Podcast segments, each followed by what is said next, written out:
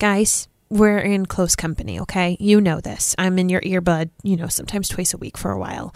You can admit it to me. I, I, I'll admit it to you, okay? I've done this before. I've procrastinated. Sometimes my middle name. Granted, not as much this year. Blake is the king of procrastination.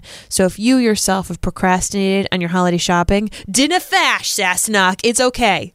Because we wanted to let you know that Caswell Massey has totally got you covered. Better yet, if you make a purchase right now, they are happy to give you thirty percent off and free shipping off any order or product by using the coupon code OutlanderCast at checkout. Plus, we even have a forty percent off coupon code that we're going to tell you about at the break. So go to Caswell Massey dot com and use that coupon code. You won't regret it. We had a plan. We were supposed to go to Harvard together, Daddy. I'm studying history. We were going to share your office. I know, and... I know. And a thousand years ago, your mother and I had a plan as well. But, you know, sometimes life takes unexpected turns. And when it does, do you know what we do? We soldier on. How could... I, I can't. I have to go. Can we speak later? Bree, I love you.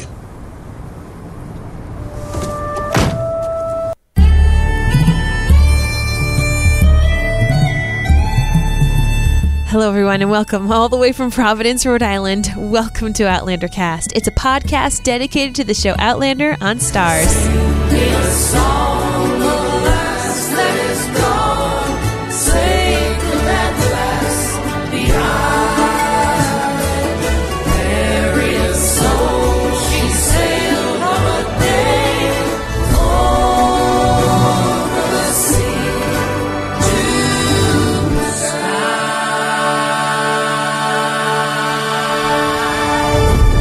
Everybody, my name's Mary Larson, and I'm not crying. You're crying. We're all crying, right? Who else cried? I know Blake cried. Oh, I, I, I freaking sobbed. Oh my God, the amount of tears that were coming out of my eyes. It, it messed was, me it was up embarrassing. My intro. Hearing that, we soldier on. I'm like a mess. I, I can't even say the clip, the the intro that I've said a million times now, all the way from Providence, Rhode Island. I can't even do that. You want to know, I also had tears of joy. You want to know why? Tell me. Because I can officially declare this the first horse of Outlander Season four. The Look first horse. Wow. I am so excited. I am so excited. And I think you all know why. Do, do I even have to say it? Do I even have to say it? I mean, probably for people who don't know you and your obsession. Just say it. Frank.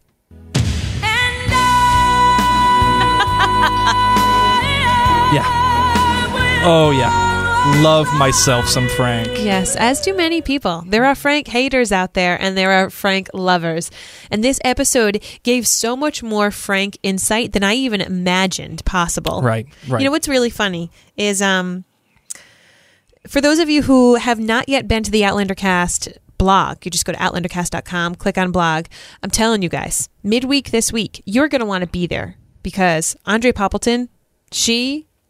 Oh my God! Took she she and uh, her photographer friend Gary Dempster, they got some amazing behind the scenes photos of when Tobias Menzies was on set. Yeah. And I'm going to tell you a little secret something. When they le- sent these photos to to myself and our editors, um. none of this had come out with other people's cameras. Nobody else was coming out saying, Frank's on set, Tobias is on set. There were other things. There was pictures of Bree and older clothing. So, you know, people were like, ooh, Bree goes back in time. Yes, yes. Welcome. Welcome to the books of Outlander. This Obviously. Is what they do. But the fact that Frank was being filmed here in this season, that was special and new. And we had to keep these pictures and this knowledge so incredibly secret. So I cannot wait to see Andre's post this week about the mm-hmm. behind the scenes. Um, and I just kept whispering to Blake. I said, honey, when you, because we had to be careful with Blake with, with certain things. And I said, you know, This is this is going to be fun to now see Andre's behind the scenes because um, uh, she's probably like hiding behind some tree in in all these scenes, you know, that, that he was in. Nonetheless, go make sure you go check out Outlander Cast dot com this week and read the blog. But yes, Frank is back. I'm sorry, who? Frank. And Oh, yes. That's right. So let's just let's just um tell you a little something before we dive into this this episode. And for those of you who are like, ew, I hate Frank. Frank stinks. I'm just warning you. You might not enjoy this episode. I'm just warning you. If you're like, eh, I could be so-so with Frank, enjoy, you know, come on, the water's fine. You're you're okay here. Those of you who love Frank, come on in. The water's fine. But um before we get into it, we, of course, we just want to make sure that you know that you can follow us and subscribe to this podcast. You can find us on Facebook, Twitter, Instagram, YouTube, all the places. Just search OutlanderCast. Plus, we would love for you to become an official member of the OutlanderCast clan at Outlander Cast Clan dot com. There you get amazing benefits. You're going to get extras. You're going to get After Doc podcast episodes and access to special OutlanderCast giveaways, which you're going to hear about a little later. Free swag, all these goodies. But for now, let's get into the show. Let's do it.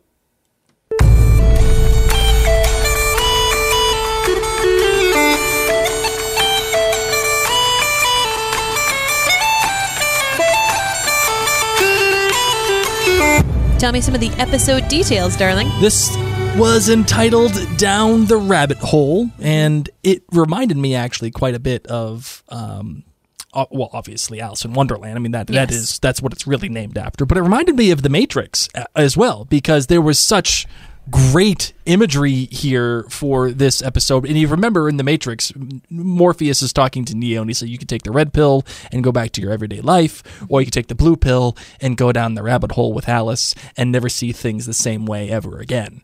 And that is exactly what is happening with Bree and Roger. They've begun this journey. They've taken the blue pill. They've gone into the Matrix. And I I, I just, I, I loved this episode title. This was one of those ones that yes. was just...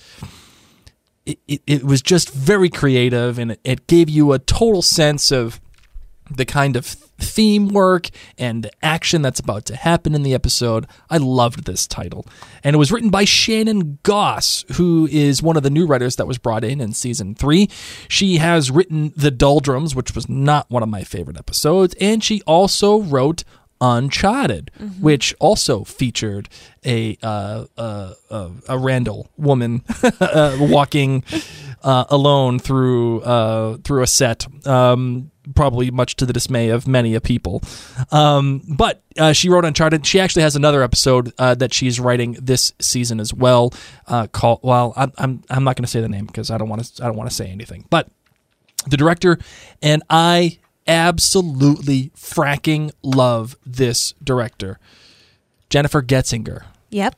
I, oh my God. Oh my goodness. Yes. I love Jennifer Getzinger. She is amazing. She uh, she's actually a New England girl from Connecticut. Hey. Uh, she directed Surrender and First Wife, mm-hmm. which are all both uh, very good episodes of Outlander. And she's also directed some of my favorite television episodes of Uh, uh, or television shows of twenty eighteen so far, uh, including Man in the High Castle in season three, uh, which was incredible for season three. Uh, she also directed uh, season three of Daredevil and uh, season one and two of Counterpart okay. as well All on right. Starz. So this woman, she actually made her bones on Mad Men. Uh, she directed a bunch of a bunch of Mad Men episodes. She is quickly becoming one of my favorite directors, uh, up there with like Michelle McLaren and all those. Gr- Unbelievable. She's really good. Mm-hmm. And the D P was Stijn Van Der Veeken, uh, one of the the the, the other uh, directors of photography for season four. So, my darling, what do you yes. got for your kilt rating? Oh, a big old five. A big old five, which is so odd because there was no hanky-panky, no rumpy-pumpy in mm-hmm. this episode, but there was so much more to it. Uh, thoroughly, thoroughly enjoyed it. How about you? I'm giving this one, I know you're all going to think I, I'm giving it a five. I'm not. I'm giving it a four point nine five. Which means five, okay. Uh, it's essentially a five. Yes. Uh, this was uh, a f- this was easily the best episode of season four so far, and it's in it, your opinion. Uh, well, it, that's that's my opinion. That's yeah, what we're no, talking no, about. No, I'm just saying. Uh, this is easily, in my opinion, the best episode of season four so far, and it's not even close. Uh, and it's not because Frank's in it. I you know I I know I joke and I play Whitney, and you know it's fine, but it's more because of the things that you learn about the other characters, how the other characters are informed Uh, throughout this episode, and I, I think we'll, we'll get into why and who and everything, but uh, this episode was just great. What do you got for your G B G? Okay, my good. You can't get the crazy out. Okay? The crazy is always going to be there. You know, you know how you had that friend or someone who were like, "Whoa, that was she was crazy," and then years go by, and you're like, "Maybe she's calmed down." Nope, no, nope. no. Like hair, Leary still got the crazy in her. Oh, the crazy. Okay, and I kind of love that. I kind of love that because mm-hmm. I was like, "Wow, she's really, really being very kind." Nope, my bad. Is the title card.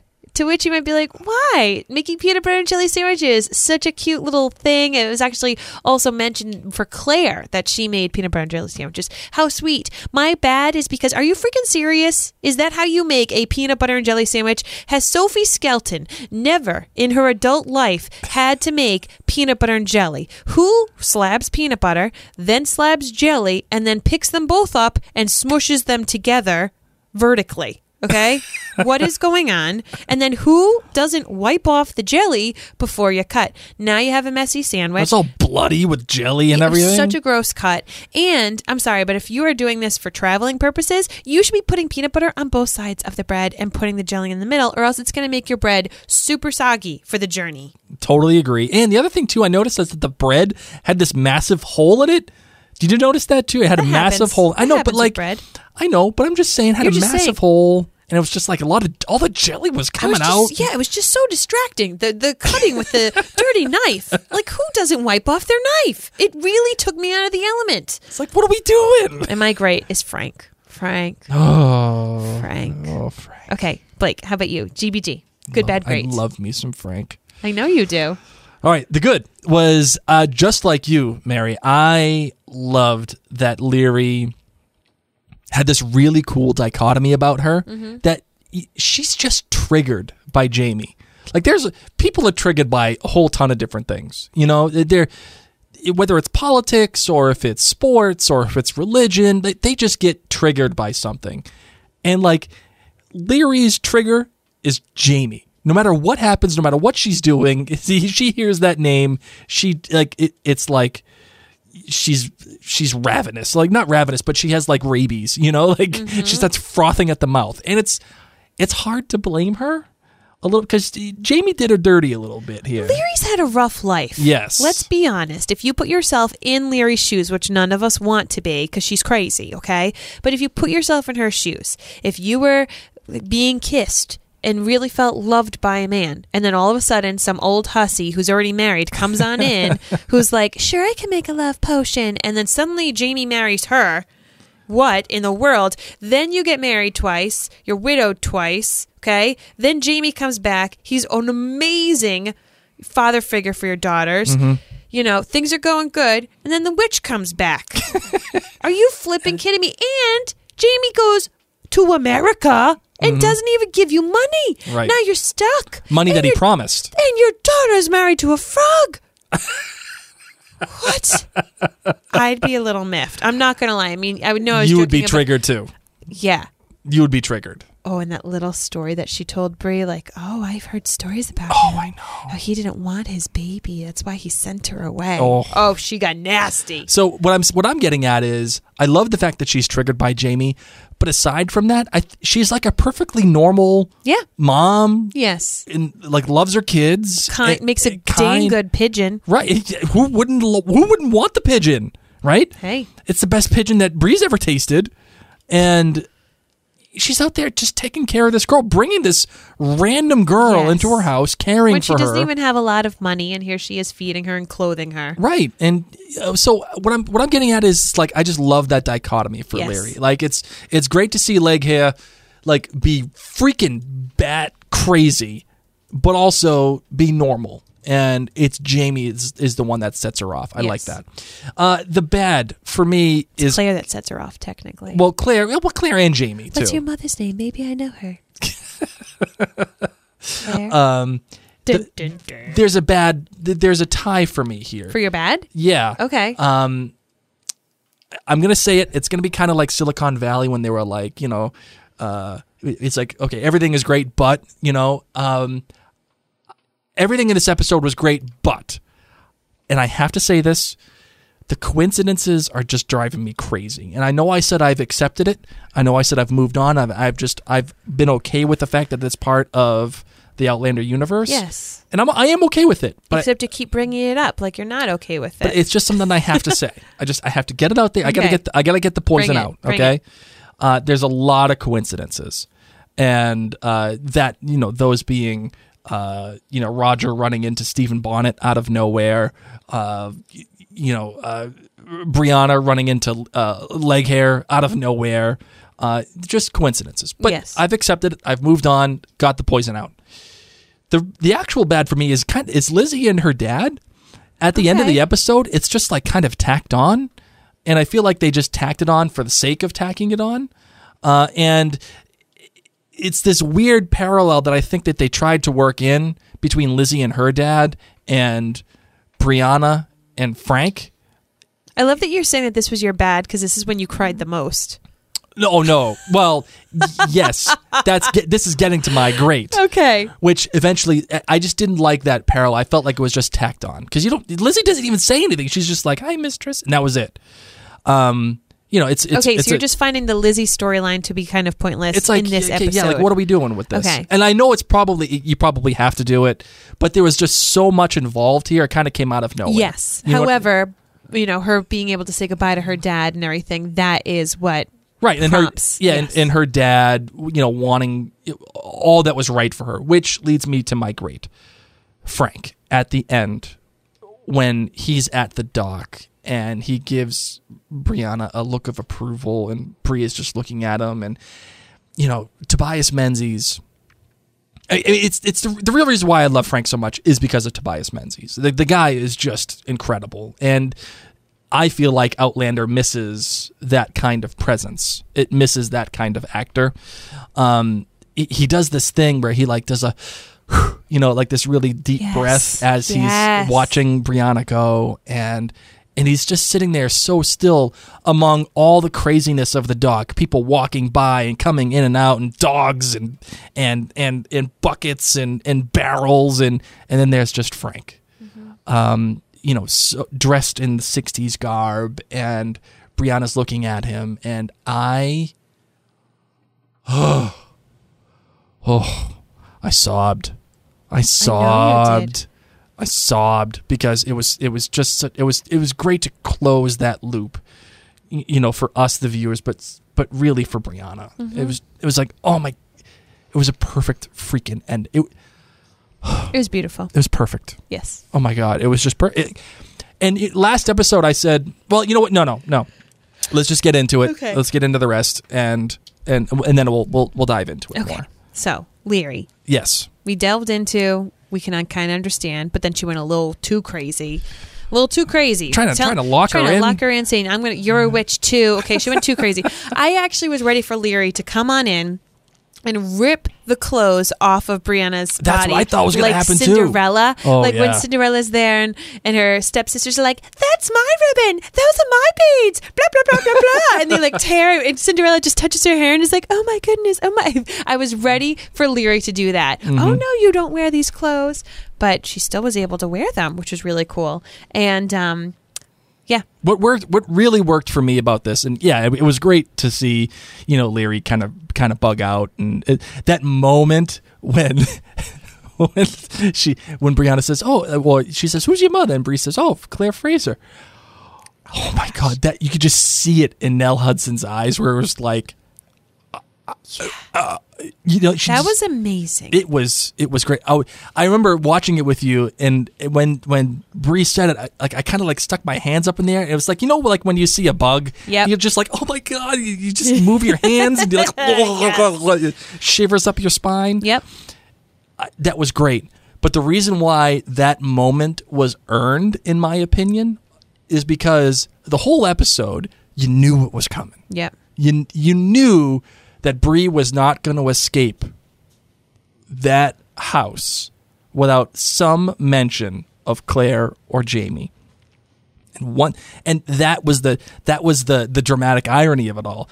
The uh, you know, Leary taking care of this girl who is the product of the love that she absolutely hates. Mm-hmm. Uh, the dramatic irony of it was fantastic, and the tension that was created because of it was through the roof. And you would just, it, it, like we've talked about before on our This Is Us two podcast for uh, for This Is Us, we've talked about having that moment of like two guys sitting at a table and seeing a bomb underneath the table that they don't know about, and the timer clicking down with each second as they talk. It may be boring when you're, if it's just normal conversation, but if you see that bomb, you know, you just know coming. It's coming, man. And that was freaking awesome. Oh, it truly, truly was. And I don't know about you, but I got all sorts of nervous when Bree was locked in that room. I was like, find the window, climb your way out, burn the room. I don't know. I, what would you do? What would you do if you were Bree? Locked in, being told, I'm going to tell everybody you're a witch and get you burned. Yeah, although there was this, there was a set gaffe.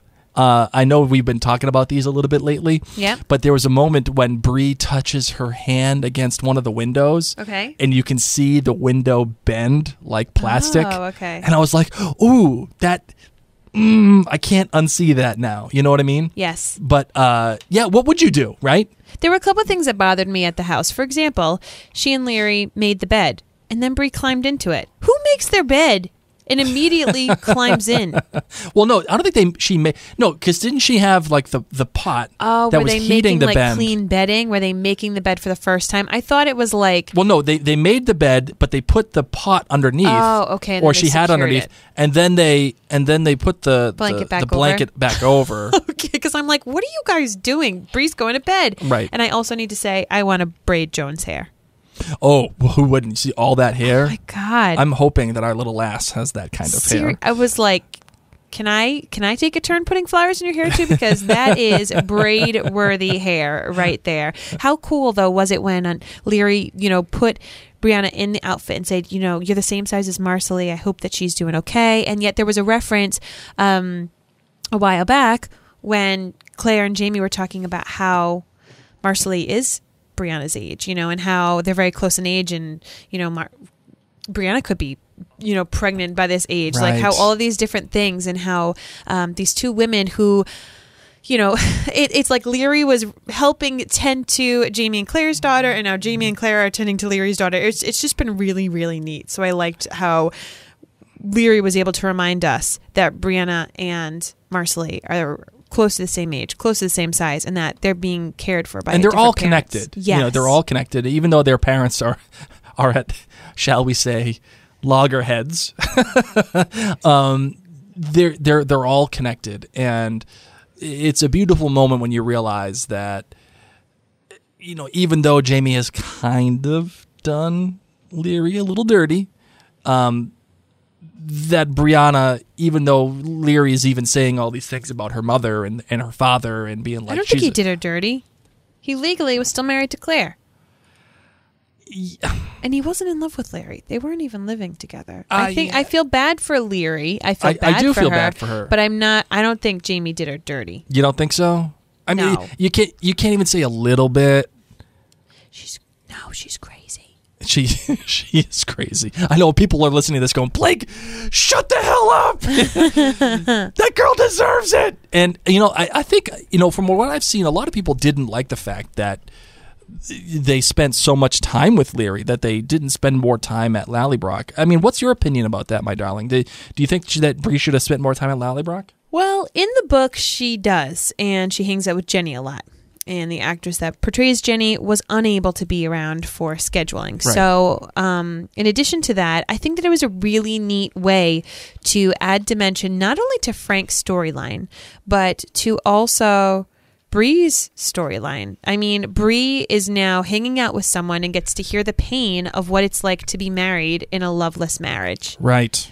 And it's not just from her dad's perspective, because she was so mad at her mom. Bree was so mad at Claire for so long.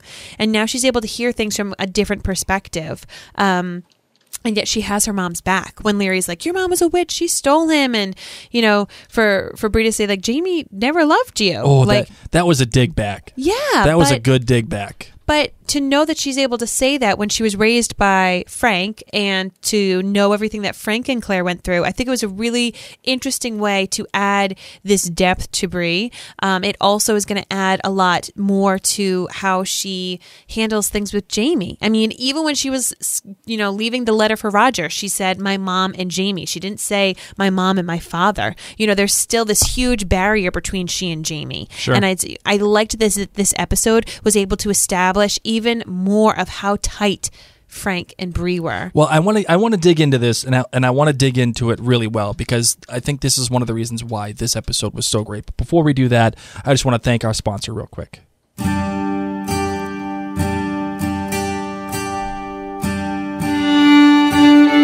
So Caswell Massey is, of course, one of the first American purveyors of fragrance dating all the way back to seventeen fifty-two, and they specialize in sixteen unique, thoughtful, and unique fragrances. One of those fragrances we love is called Newport, and named, of course, after Newport, Rhode Island, where they were founded. It's a cologne from a century ago and was created for the sailing elite of Newport, and was therefore packaged in a beautiful bottle, blue as the sea. So today, Caswell Massey is just as thoughtful with their packaging, aiming to bring the best products in packaging meant to showcase each product's individuality. And because of that, Caswell Massey's fragrances are truly an amazing gift, especially as a last-minute gift idea. And this week only, as a Merry Christmas to the Outlander cast fans, you can gift any of the Caswell Massey full-size fragrance that includes their heritage, centuries, living florals, and their niche lines. Yes, even the amazing number six. At- Here comes the General Washington. At forty percent off when you visit caswell massey dot com. Use the code O C X M A S, like Outlander Cast Christmas. I'm going to say it again. O C Xmas.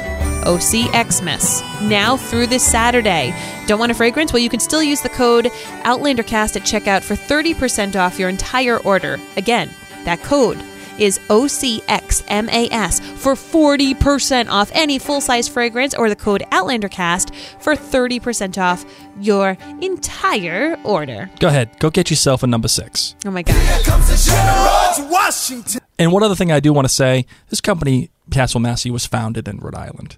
And this podcast comes from Rhode Island. If you love this podcast, you're going to love Caswell Massey. Help really? support a good Rhode Island business. That's all I'm going to say. A good Rhode Island founded business. Good roadie founded business. I really appreciate that. Okay, so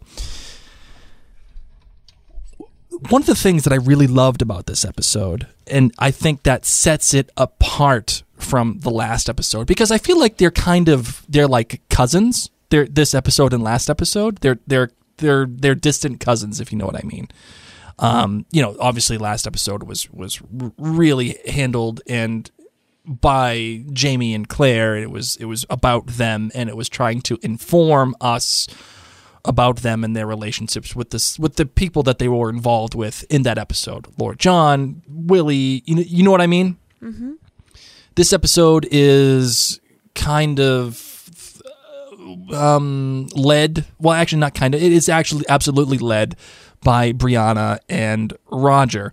And I loved this episode way more than last, because even though last episode we got a great amount of time spent with those characters, and it was, you know, it was character relationship driven, as was this episode, I actually feel like in this one we learned a lot more about our characters than we did in the previous episode. Do you know what I mean? Elaborate, Jelly Bean. Um...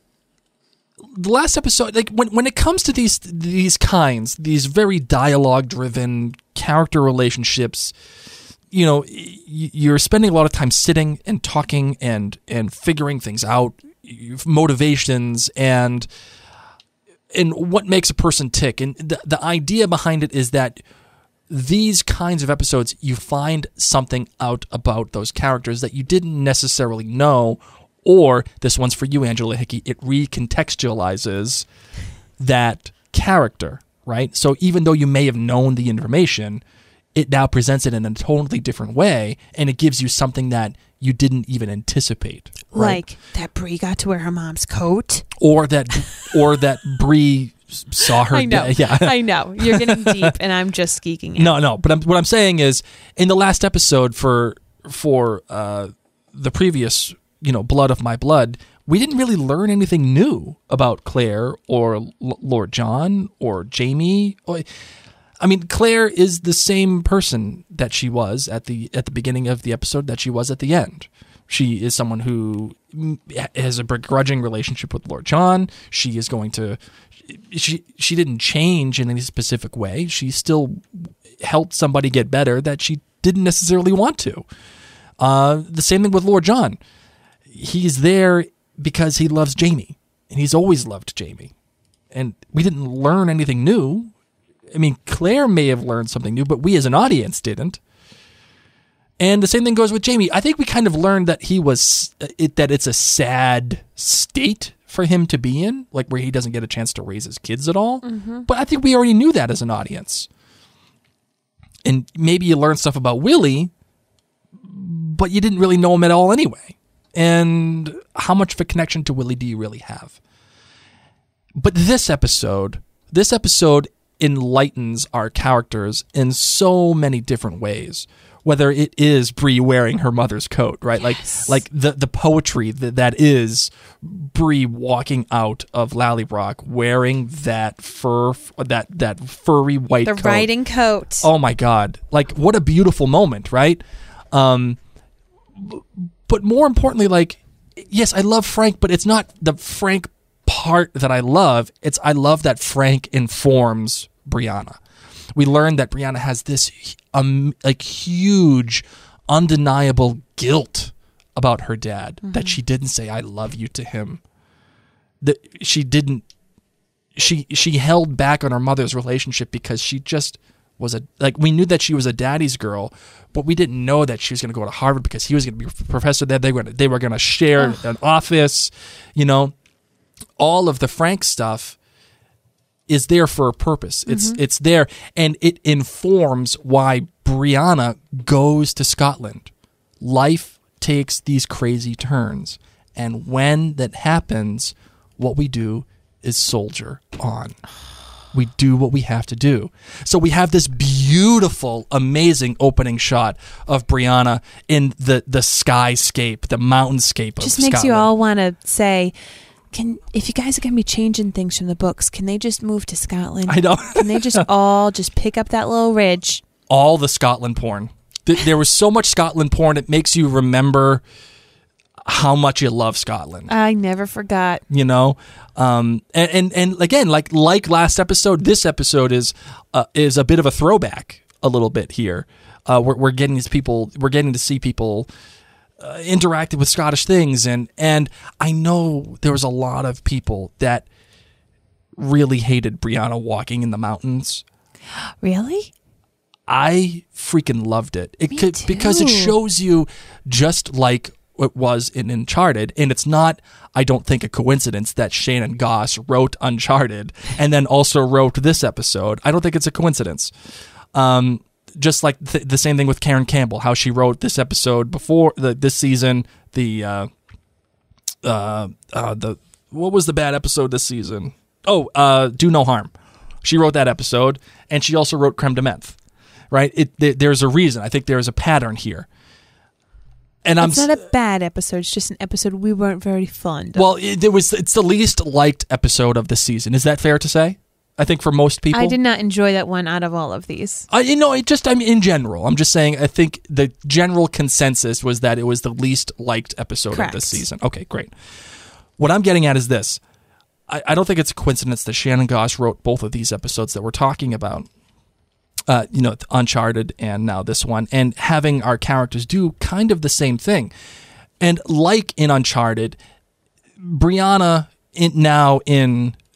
Um, down the rabbit hole, it shows weight to her decision. Mm-hmm. Like she really, like there's determination. I would have loved to have a little voiceover, maybe in the D V D extras, of of Brianna just going, "Oh my fracking God. What was I doing? I just traveled through time." Because like nobody really seems to be that in awe of the magic of time travel. Everyone's just like, okay, here, here we go. Like, I want Roger on the flip side to be like, what? Like, I want him to express what I would express, because Bree's just chilling. She's just chilling. And man, I am shocked that she doesn't have a potty mouth when she hurts her ankle. Right. I was ready for her to say, you know, a little something that Claire would say. I'll watch my language in case there's kiddos in your car. But seriously, I was ready for her to drop some serious bombs, and none came out of her mouth. It was just, ouch, ooh, ouch. And I'm like, no, that's not what Claire would say. Right. I totally. You learned Frank's mouth. Hey, Doc, you better back up. We don't have enough road to get up to eighty-eight. Roads? Where we're going, we don't need roads. That's what I kept thinking of each time. And I'm like, why isn't anybody, like, talking about this? That why there is are it no roads? That there are no, like, but no, but, like, going back in time, like, that idea of, of Marty McFly being like, hey, we we have to, we need road to get to eighty-eight. And, and Doc saying, we don't need roads, right? Mm-hmm. That it's just as amazing going back in time. It, I feel like that is something that you would you would bug out about. And I know we talked about it before, and you just said, I want Roger to freak to freak the F out. I wanted to see Seriously. it. Seriously. I was a little disappointed that we didn't see I it. I want him to look like he just came through a port key and is like, oh my God. Oh my God. What was that? Am I okay? It- why is my why are my arms tingling? Like, you know, like something stupid like that. But uh, in in even talking you about missed your Roger, Harry Potter sound effect. Oh, I oh, crap! You're a wizard, Harry. So hold on, do it again. You're a wizard, Harry. We there all know, go. Blake. All of us Potterheads, we we got you. Um, I would say that, and even though I loved Frank, like I said, it, it informed it, it informed Bree. But you're all. I think you're probably thinking I'm going to say that informed Roger as well, and I don't think that it did. You know who I think the character that was brought out most in that part of the story? Who? Stephen Bonnet. Wait, what? I'm Absolutely Stephen Bonnet. Of the, of the roads? You've no. lost me. You know, R- Bree had her own little arc. Journey. Had yes. her own little journey. And, and and parallel to that, we had our own journey with Roger and his... A mini journey. A mini journey with Roger and what he was doing. Joking about his facial hair. Yeah. And then we joked about his short pants. Like He'd Roger. Look, like, what are you doing? Did they not have long pants at the theater store? Buddy. Like, who told you? Because you know who doesn't wear those kind of pants? Mm-hmm. Jamie. I know who doesn't wear those kind of pants? Ian. I haven't oh. seen Murtaugh walk around in silly giant clown pants. That's what it looks like. Silly they giant. Look like super wide. If you put clown shoes on Roger, I'd be like, yep, that's It's a clown outfit pant. Oh, goodness gracious. Sorry, Bonnet. No, it's okay. Yes, Bonnet was brilliant my, in this episode. My love of Ed Speleers is is is growing. Especially now that we know how to say his name. Uh, yeah, I know. Um, this is a presence, uh, this uh, villainous type mm-hmm. presence. I'm not going to say villain, but I will say antagonist. Okay. This villainous type presence is something that this show has dearly missed, in my opinion. Mm-hmm. And someone with the talent of Tobias Menzies, like I've said, and I'm not saying it's equaled by Ed Speleers, but it is close. Just, we mentioned in the in the first episode of, of uh, For America the Beautiful, his tics and the way that he moves... Mm-hmm. is very reminiscent of of Tobias Menzies, and in doing so, Blackjack Randall, right? Mm-hmm. There's this moment when Roger is speaking with Stephen Bonnet, and they're down below the decks, and he, Roger's been sneaking food to, to Morag McKenzie, who I imagine is probably one of his relatives at some point. Um, and Roger probably knows that, which is why he... like helped her He's out. Like, I, I got you, boo. Yeah. Um, there's this moment when, when Ed Speleers is like, you see, and he kind of like looks up and he just like scratches his neck and like he just does this thing with his mouth. It's like, I, I, I don't even know how to describe it. He's like, you know, it's just, it's just not fair, is it? Like that this girl has to be down here and everybody else is suffering up there. I, it was just one of those, and he even did this thing too that he kind of did to Claire, where he, he steps in to Roger real close, mm-hmm. and you think he's going to do something to him, but then he has that moment of smiling and being like, are you a betting man, Mackenzie?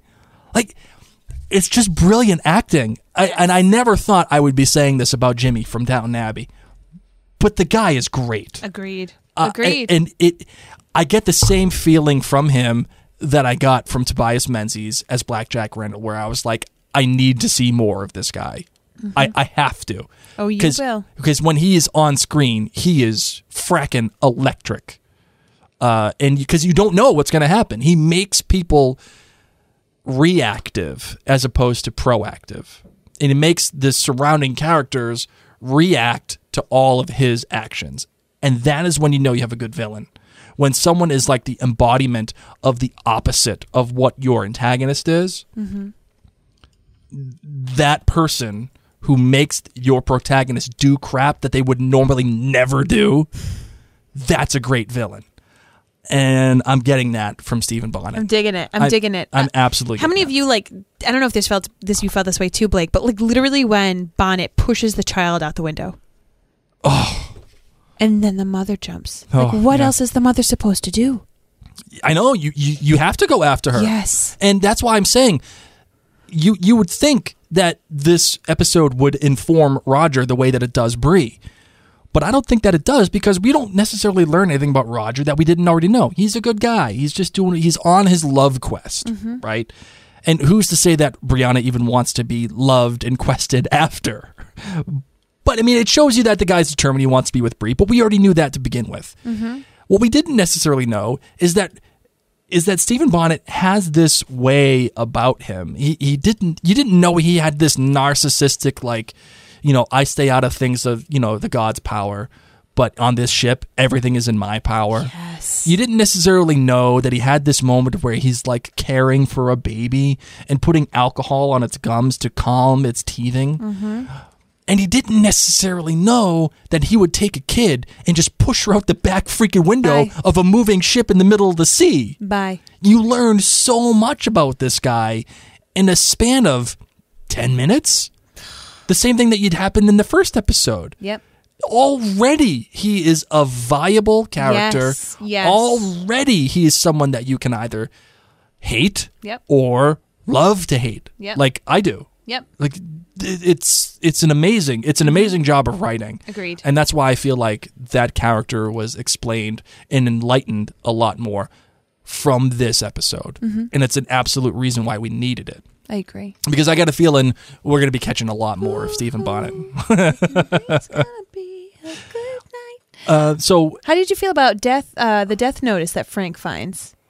Oh. So I, being the nerd that I am, made sure that I could find the screen grab of it, read the entire thing, and yep. sure enough, I mean, the, the letter that was written, there's, you know, talking about, I'll, I'll just let you guys find it. It's it's easily available, but you can read the entire letter. Well, give me the highlights. But basically, like, I'm really sorry to s- send all this to you. I know that you've been searching a long time, uh, you know, about some information about this person. So, you know, sorry, but this this obit is going to be bad news to you. Right. Basically saying, you know, you've been searching for Jamie Fraser. Bad news bears. Right. Dies in a fire. And of course, when you zoom in on the obituary, it says, you know, James Fraser and his mistress, Claire Fraser, Ugh. die in this fire. Oh, and, so, and how that informs the decision that Frank makes right before he dies. To go with Sandy Candy to back to England, because he knows that in some way, shape, or form, Claire still goes back to Jamie. Right. No, like no matter and he, what. And he might think she might do it now.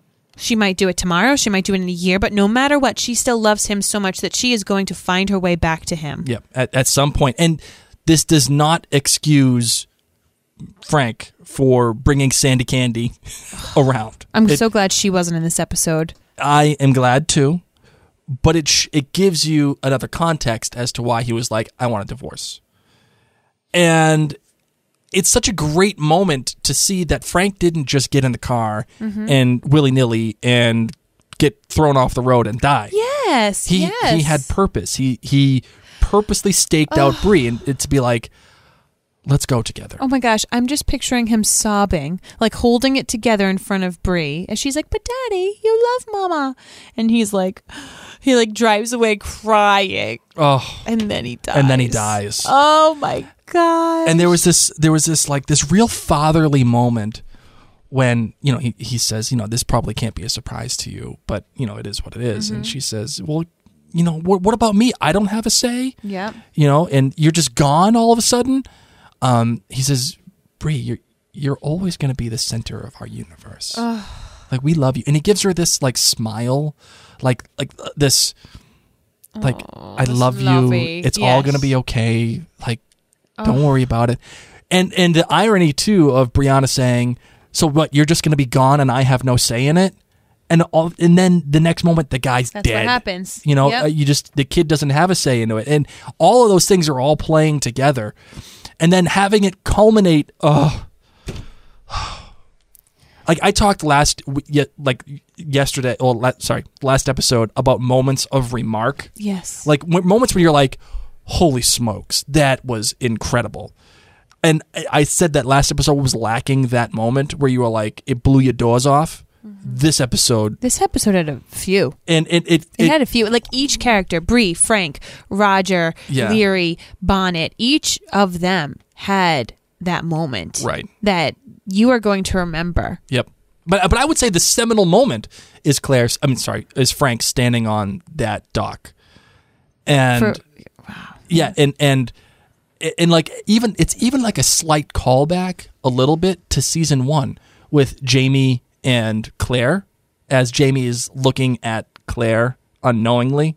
Uh, like, he's looking at her and he's like keeping watch over her, and you know, that's the way that it seems. The ghost one? The ghost. Okay. And here we have a ghost of Frank looking at at Brianna, who is wearing her mother's coat. Like, th- uh. there's some stuff going on here. Uh. And it's it's a moment of like, wow. Like, uh, just remark. And it builds, and it it just... it gives us everything that we have wanted. It's this whole po- portion of Brianna and Frank and everything. It's all culminated in this one moment. And uh, you, you I, I couldn't help but lose it. You know, Claire is one lucky lady. She had two fantastic men love her. Right. Love her fully. Like, Frank frickin' tried, man. Yeah. He really, really Show tried. Frank. Show Frank. Show Frank. I, I, yes. I don't know about book. I, and well, I mean, I know about book, but the first book. But I I don't care. Like, all, all the stuff... Frank tried. All it this, was so heartbroken. All the stuff that happened within this episode, it makes sense for the story of the show. Correct. Right? Like, I know you were telling me there were some major differences Correct. in the book. Mm-hmm. Um, and, I, and I'm willing to accept that. And I, and I could see how some people that read the books, that love the story, and see it as that story, were kind of probably a little disappointed in this episode. But I think just in terms of the show, it made complete sense. Um, we've been talking for a while now. Yes. So what do you say we go to the Outlander Cast staff thought of yes, the week? Yes, please. Well, all right. This uh, staff thought of the week comes to you from Lisa Cole Perkis. And I'm very happy to say that she kills it in this thought of the week. Yay! So Lisa, take it away.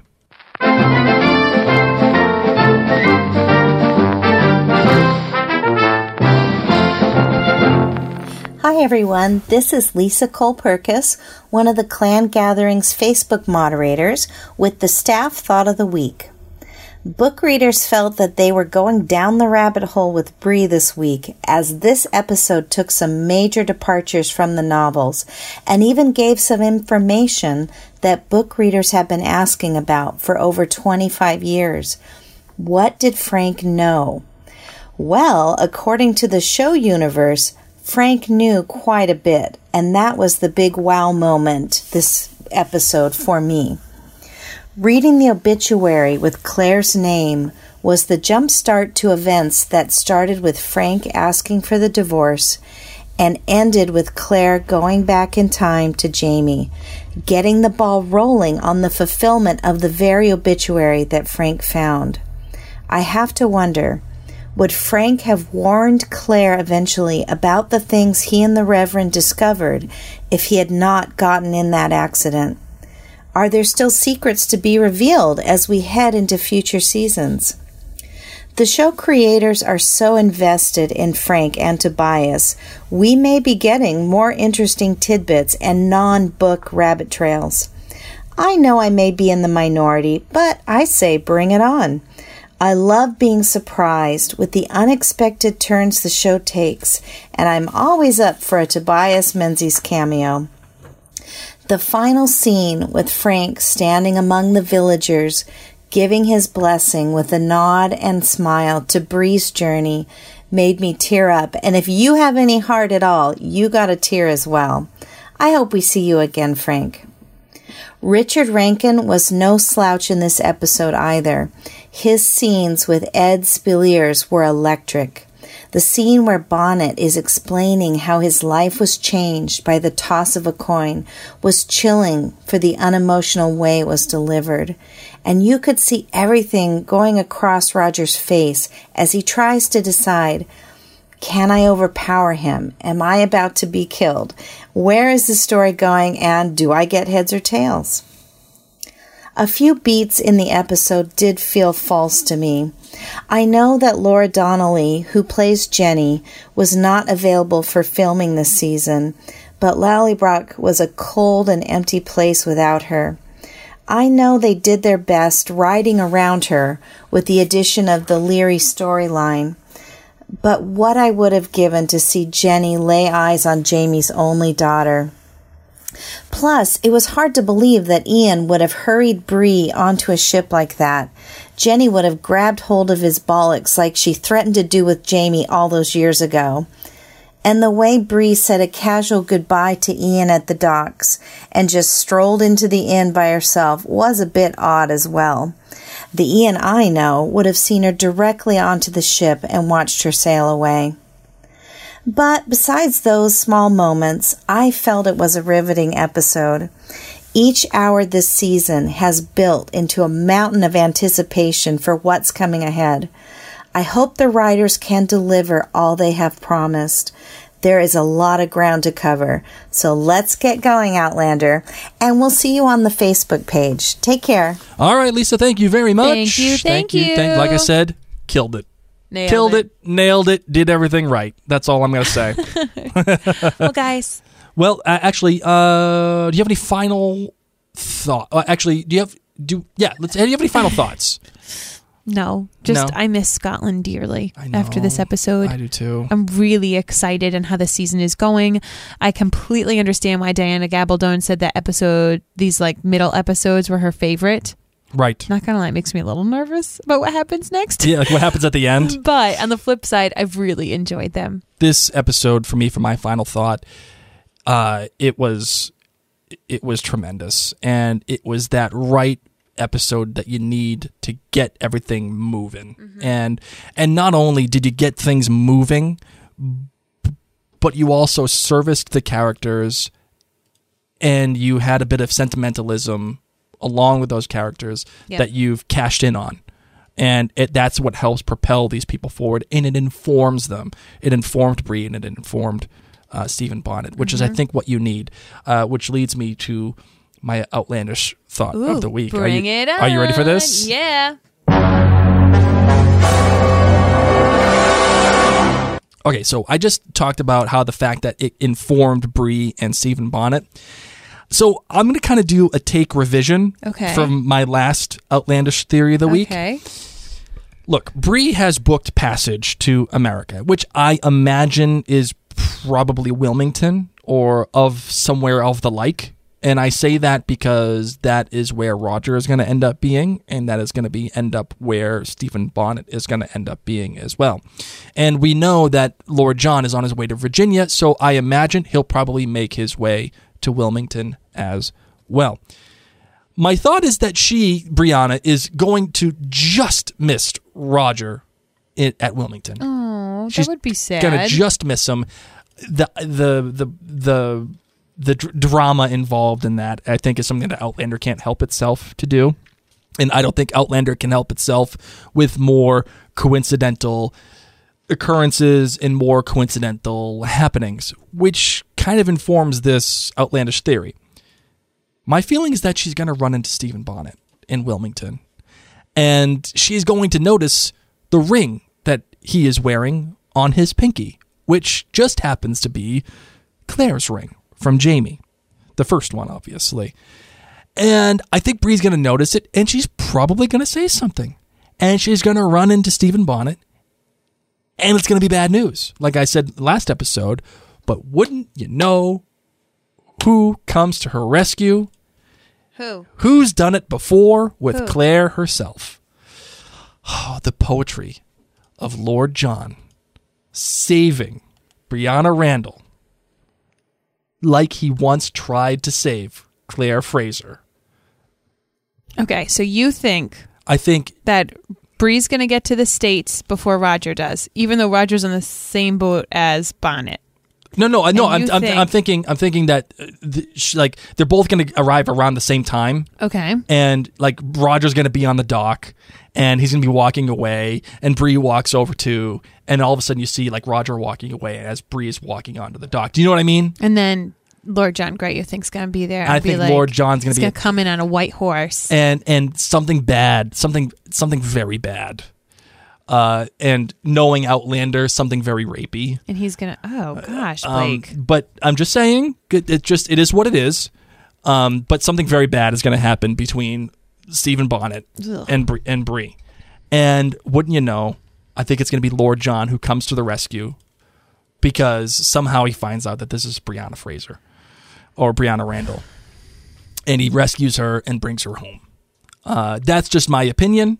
And it leaves Roger off to do his own Roger things while Brianna is finally um, is finally like reunited with her family. Do you know what I mean? You just like did way too much. My brain is a little over overkill right now. But I just good like for, I like it because let's do a nice big interesting for you. I like it because Lord John once tried to save Claire, okay, and now he's in the position where he can finally try to save Claire's daughter without even like realizing it. Do you know what I mean? Jelly bean. So I think that's uh, I think that's really good. What do I get for that? You get an interesting. Mock me. Please hang up and try again. Charlie believes me. He always does. Oh, Char- Charlie's got my back. Sure. What do you think, Chuck? Okay, let's talk about this week's giveaways. All right, so uh, at Outlander Cast Clan dot com, the first giveaway is the premium R O S shave gift set, which includes the... the E D T, the eau de toilette, eau de toilette, uh, shaving cream, and uh, the little brush for yourself, okay, and also a razor. Very nice. Exciting. It has a suggested retail price of one hundred twenty dollars. You can get this at Outlander Cast Clan dot com. Yeah, baby. Okay, that's the giveaway for that. And the... Outlander Cast Clan Giveaway dot com. The giveaway is the Marum and the Beatrix premium gift set. So the fragrances, the yeah. niche, the the uh, the niche fragrance set.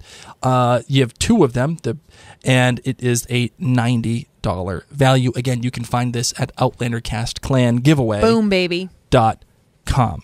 My darling, are you ready to close this? That I am. This amazing episode of Outlander Cast. Yes. Okay. Let's do it. No, I'm kidding. I'm kidding. I'm okay. kidding. I'm kidding. I'm kidding. Enough, I'm Whitney. Kidding.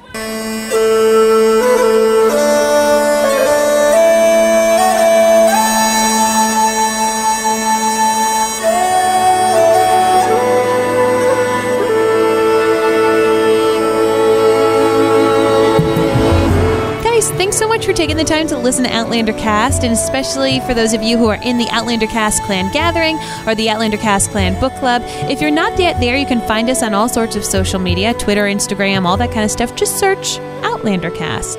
We want to remind you, too, that we are having our finale party. It is happening on January twenty-seventh. All the details are going to be announced very soon, but set that date aside because we are holding a party. It's going to be a party unlike any other party I've been to. It's going to be amazing, and I'm so excited about it. So January twenty-seventh, come watch the finale with us and check out the live podcast that we'll be doing right in front of you. Everything you've just listened to, we'll be doing in front of you live. So cool. Including all of our screw-ups and and everything that all the all the talk back Mary and I have and all of our little hand signals and everything we do, you get to see it all live and be with a bunch of Outlander nerds all together. It's going to be amazing, and we would love for you to be there. We're also super thankful because guess what? We asked and you delivered. We asked for more written reviews in iTunes or your podcast app of choice, and so many of you have. We want to this week thank Gloria Costa, who said, "I love getting another's point of view on each episode of Outlander. Mary and Blake have such a great chemistry, and I love how they can always tie something in the episode to Harry Potter and pop culture." We got you, girl. You're a wizard. We Harry. Got you. Oh, you know what I realized I didn't do? What? I didn't do this today. The entire episode got that. Yep. Frank got that. Bonnet got that. Roger got that. I'm giving out standings out like it's Oprah. You know what I want? What's that? I want poor Fiona to be able to have a little something magical in her oh. life. You know what she is? She's got a new house. She's the equivalent of a squib. She's like, I know about all the magic. I can see all the magic. You're a wizard, Harry. I can't do it. Can't. Squib. That's what she is. Okay, we want to thank all of our patrons at Outlander Cast Clan dot com, especially Angie Leith, Carolyn. I just gave Angie her last name. Sorry, Angie. Angie Carolyn Salin. Celine. There you go, Celine. High five to you. Cheryl, Diane, Heather, Jennifer, Lauren, Linda, Marilyn, Mary, Michelle, Patricia, Summer, as well as our co-producers, Barbara, Carolyn, Christina, Dana, Dieta, Janet, Keelan, Kirsty, Lisa, Liz, Marianne, Meredith, Raynal, Rita, Sharon, Sue, Tara, Tina, and Tracy. And last but not least, our executive producers, Anne, Bobby, Jen, Martha, Peg, and Sarah. Thank you all so incredibly much. I think that's it. Oh, thank you, guys. Until next time, lads and lasses, my name's Mary Larson. My name's Blake. And you've been listening to Outlander Cast.